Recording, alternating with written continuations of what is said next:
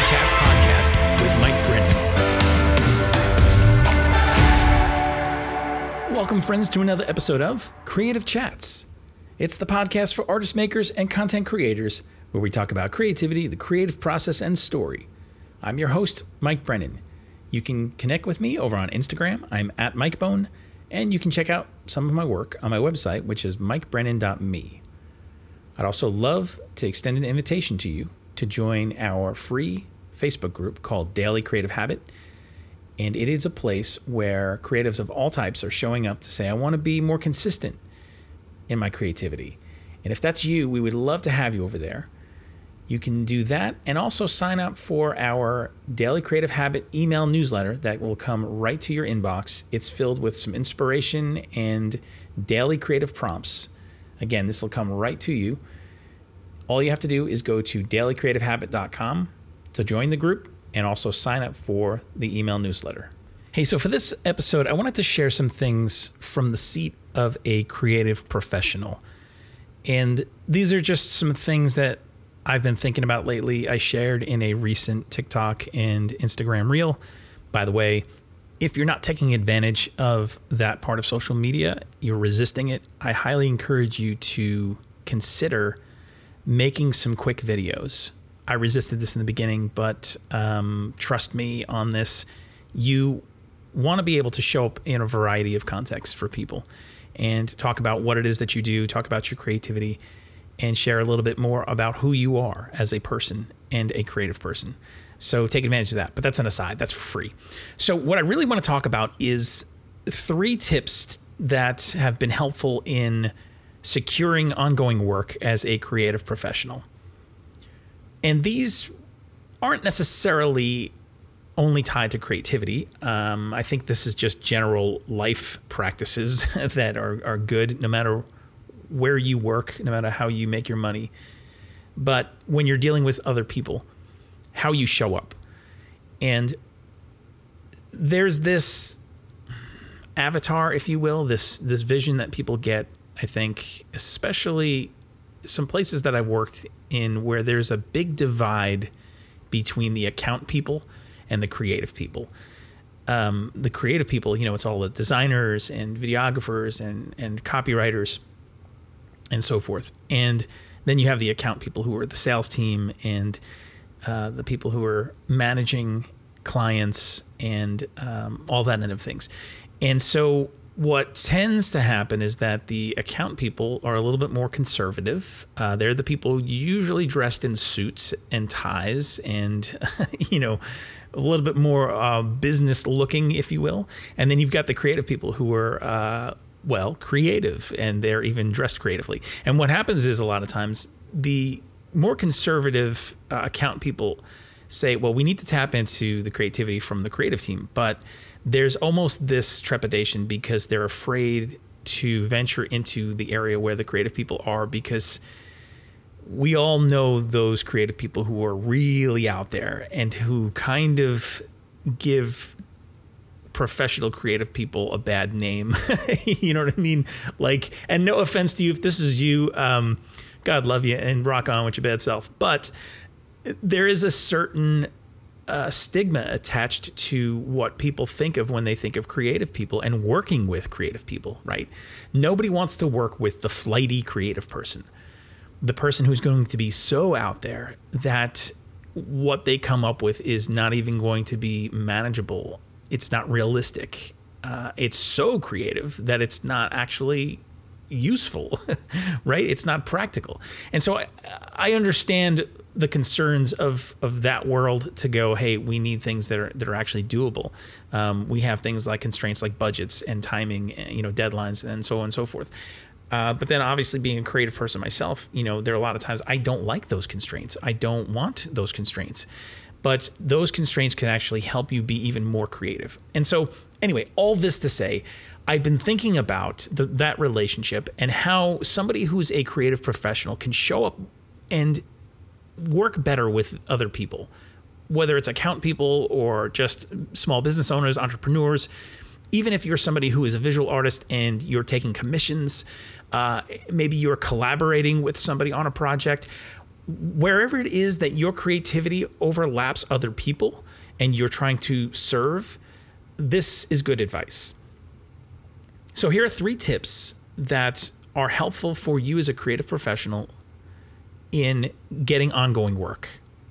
The first one is be dependable. And I know this sounds like simple, but you would be surprised at the amount of people who are just not dependable. And I think this goes along with the whole flaky artist thing, right? Because there's a certain amount of I want to do what I want to do when I want to do it. I want freedom, you know, don't box me in. But if somebody's hiring you to use your creativity in a service or for a project, they need to know that you're going to be dependable. Everyone at one point has been on the other side of somebody who has not shown up like they said they would show up, who has started a project and bailed on it. And that's frustrating to be on the other side of. It's frustrating for somebody because it's a waste of time, it's a waste of money and energy, and they have to start the process all over again. And there's a there's a trust factor there.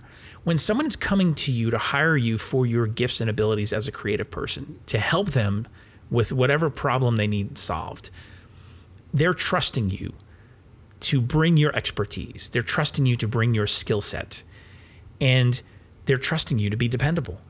That you will be a person of your word. That if you say you're going to deliver something, that you actually deliver it. And just a side note on this it's always better to under promise and over deliver. Surprise and delight somebody.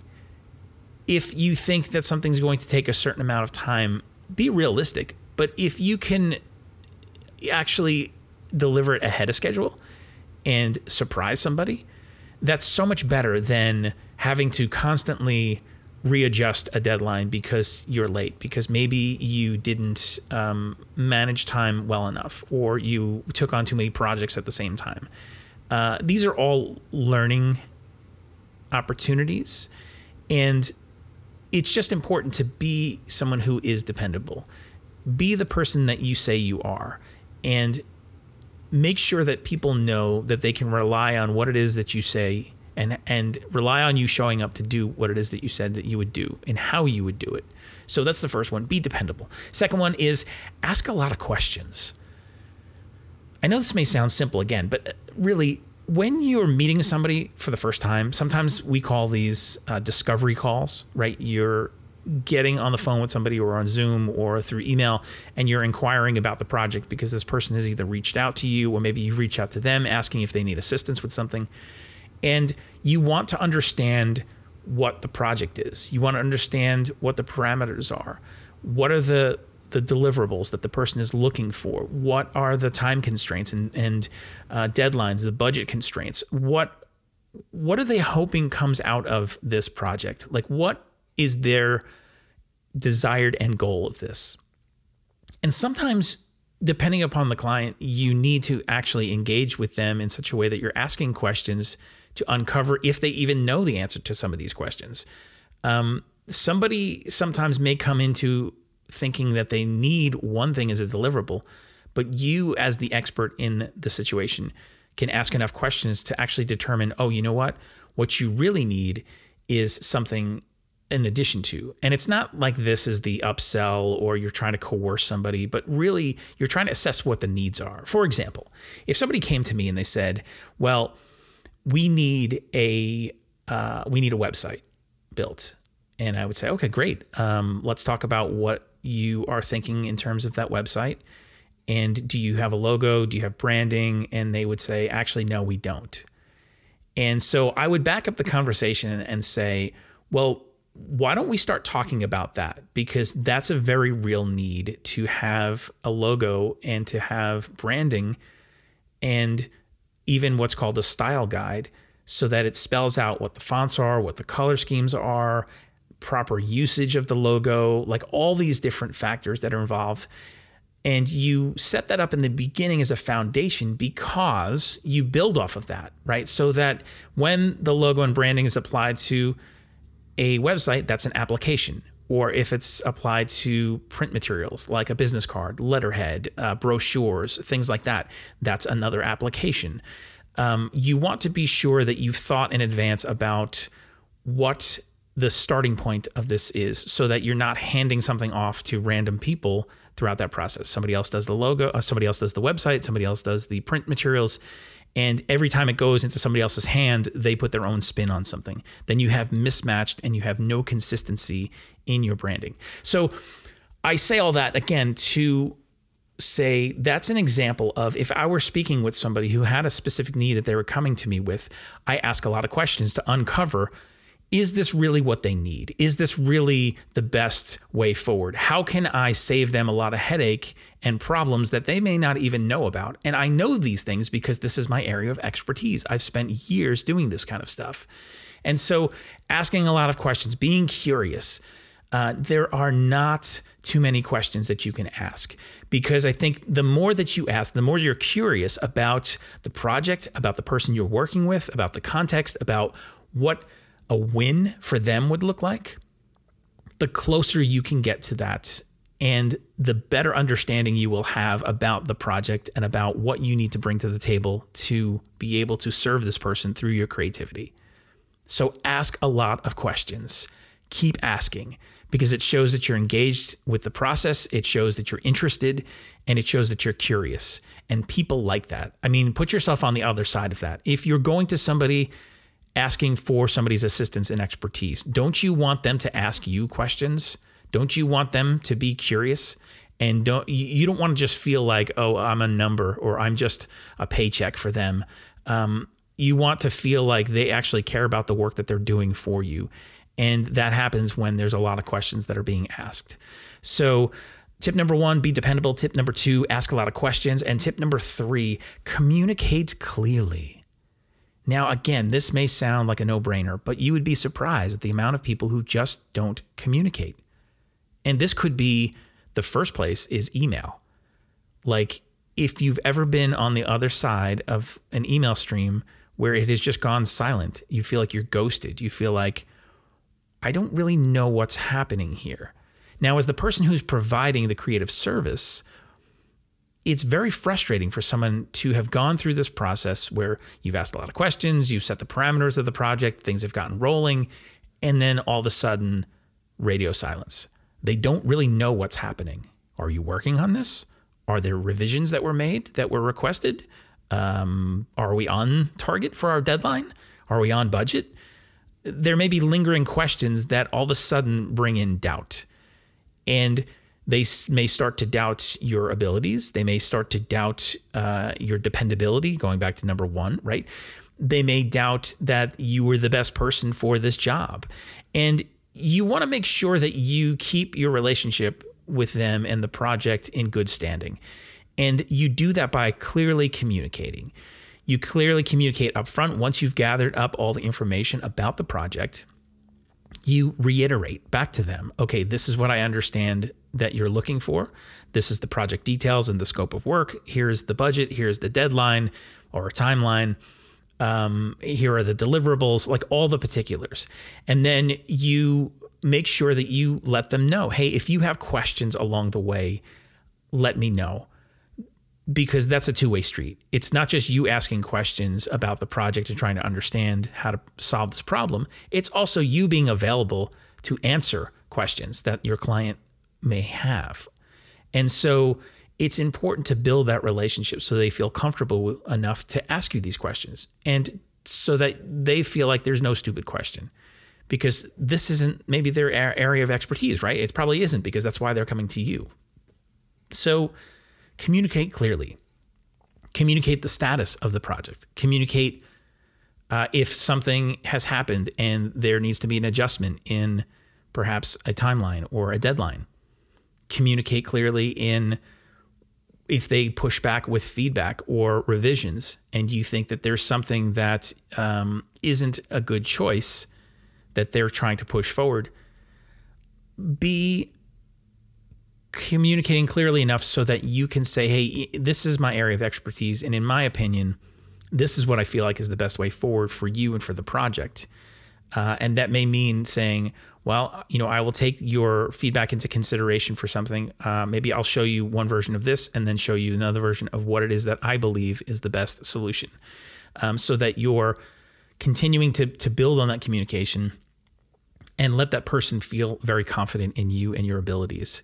Um, each uh, situation and client relationship may be different um, because there may be some clients who say, you know what, you run with it. I trust you. I've hired you to do this job. You are the expert. Uh, you show up with your creativity and just do what you do best. Those are dream scenarios, right? a lot of other times, there are other clients who uh, have been burned perhaps in the past, or maybe they're used to having to micromanage and control a lot of things. Um, and so they want to be more in the mix and they want to uh, make sure that their opinions on things and their their preferences on things are known. And so it's navigating those things as well, but also standing your ground to say, you know, I'm the creative professional right here. Uh, I'm the expert in this this area, and this is why you hired me. And so have a dialogue about that. Um, sometimes there's an education piece that needs to happen in the communication.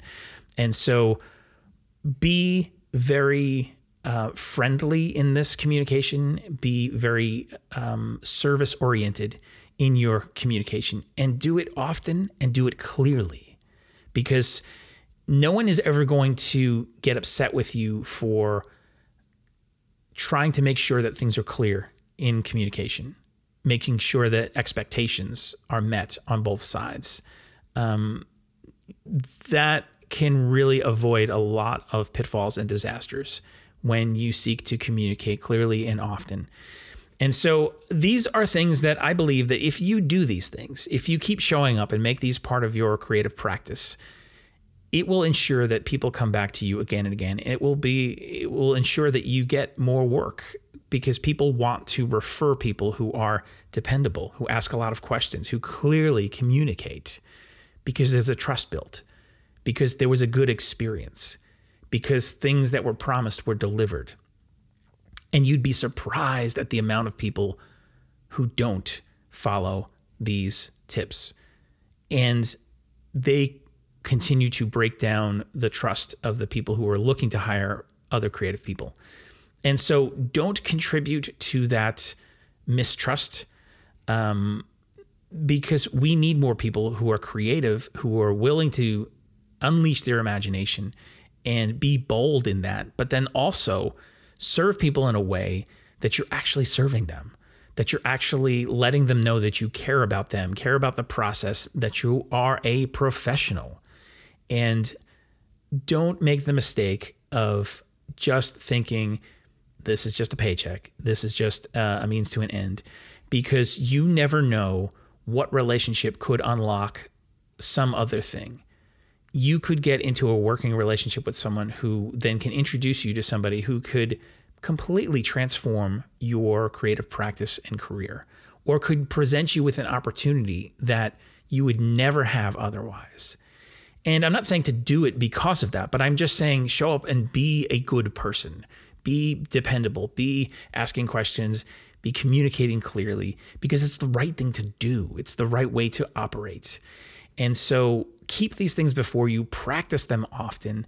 And if you have other things that you would add to this list, because this by no means is, is a final list or a complete list, but just some things I've been thinking about. So if you have things that you would add to this list, I would love to know let me know. Uh, you could reach out to me on Instagram, DM me. Again, I'm at Mike Bone. Uh, you can send me a message through my website, which is mikebrennan.me. Go to the contact page and fill out the form there and just shoot me a message and say, hey, here are a couple other things. Here are a couple other tips that I put into practice as a creative professional that I feel uh, have been really instrumental in me growing my creative practice and business. Um, and for those of you, again, maybe you're listening and you're more of a hobbyist, these things still apply wherever you have overlap with your creativity and people because it's serving people. It's using your creativity not simply just as a means for you to have self expression, which is important, but also where other people come into the mix. If they're hiring you, again, commissioning, if they're purchasing your work somehow. Um, be a valuable player for people, a valuable creative who is a person of your word. So I hope this is some food for thought for you. Again, I'd love to know some uh, of your other suggestions for this list. And I hope to see you in the Daily Creative Habit Facebook group. More and more people are joining every single day. And I would love to have you be a part of that group, showing up, putting your work in there, asking questions, contributing to the conversation and the journey, as well as signing up for the Daily Creative Habit email newsletter, which again, I send out twice a week with daily prompts for creativity, some resources that I come across, and some inspirational stuff where I just share some of my thoughts, some of my experiences from my own creative journey and practice. So, as I always end these episodes, my encouragement to you, friend, is go create something.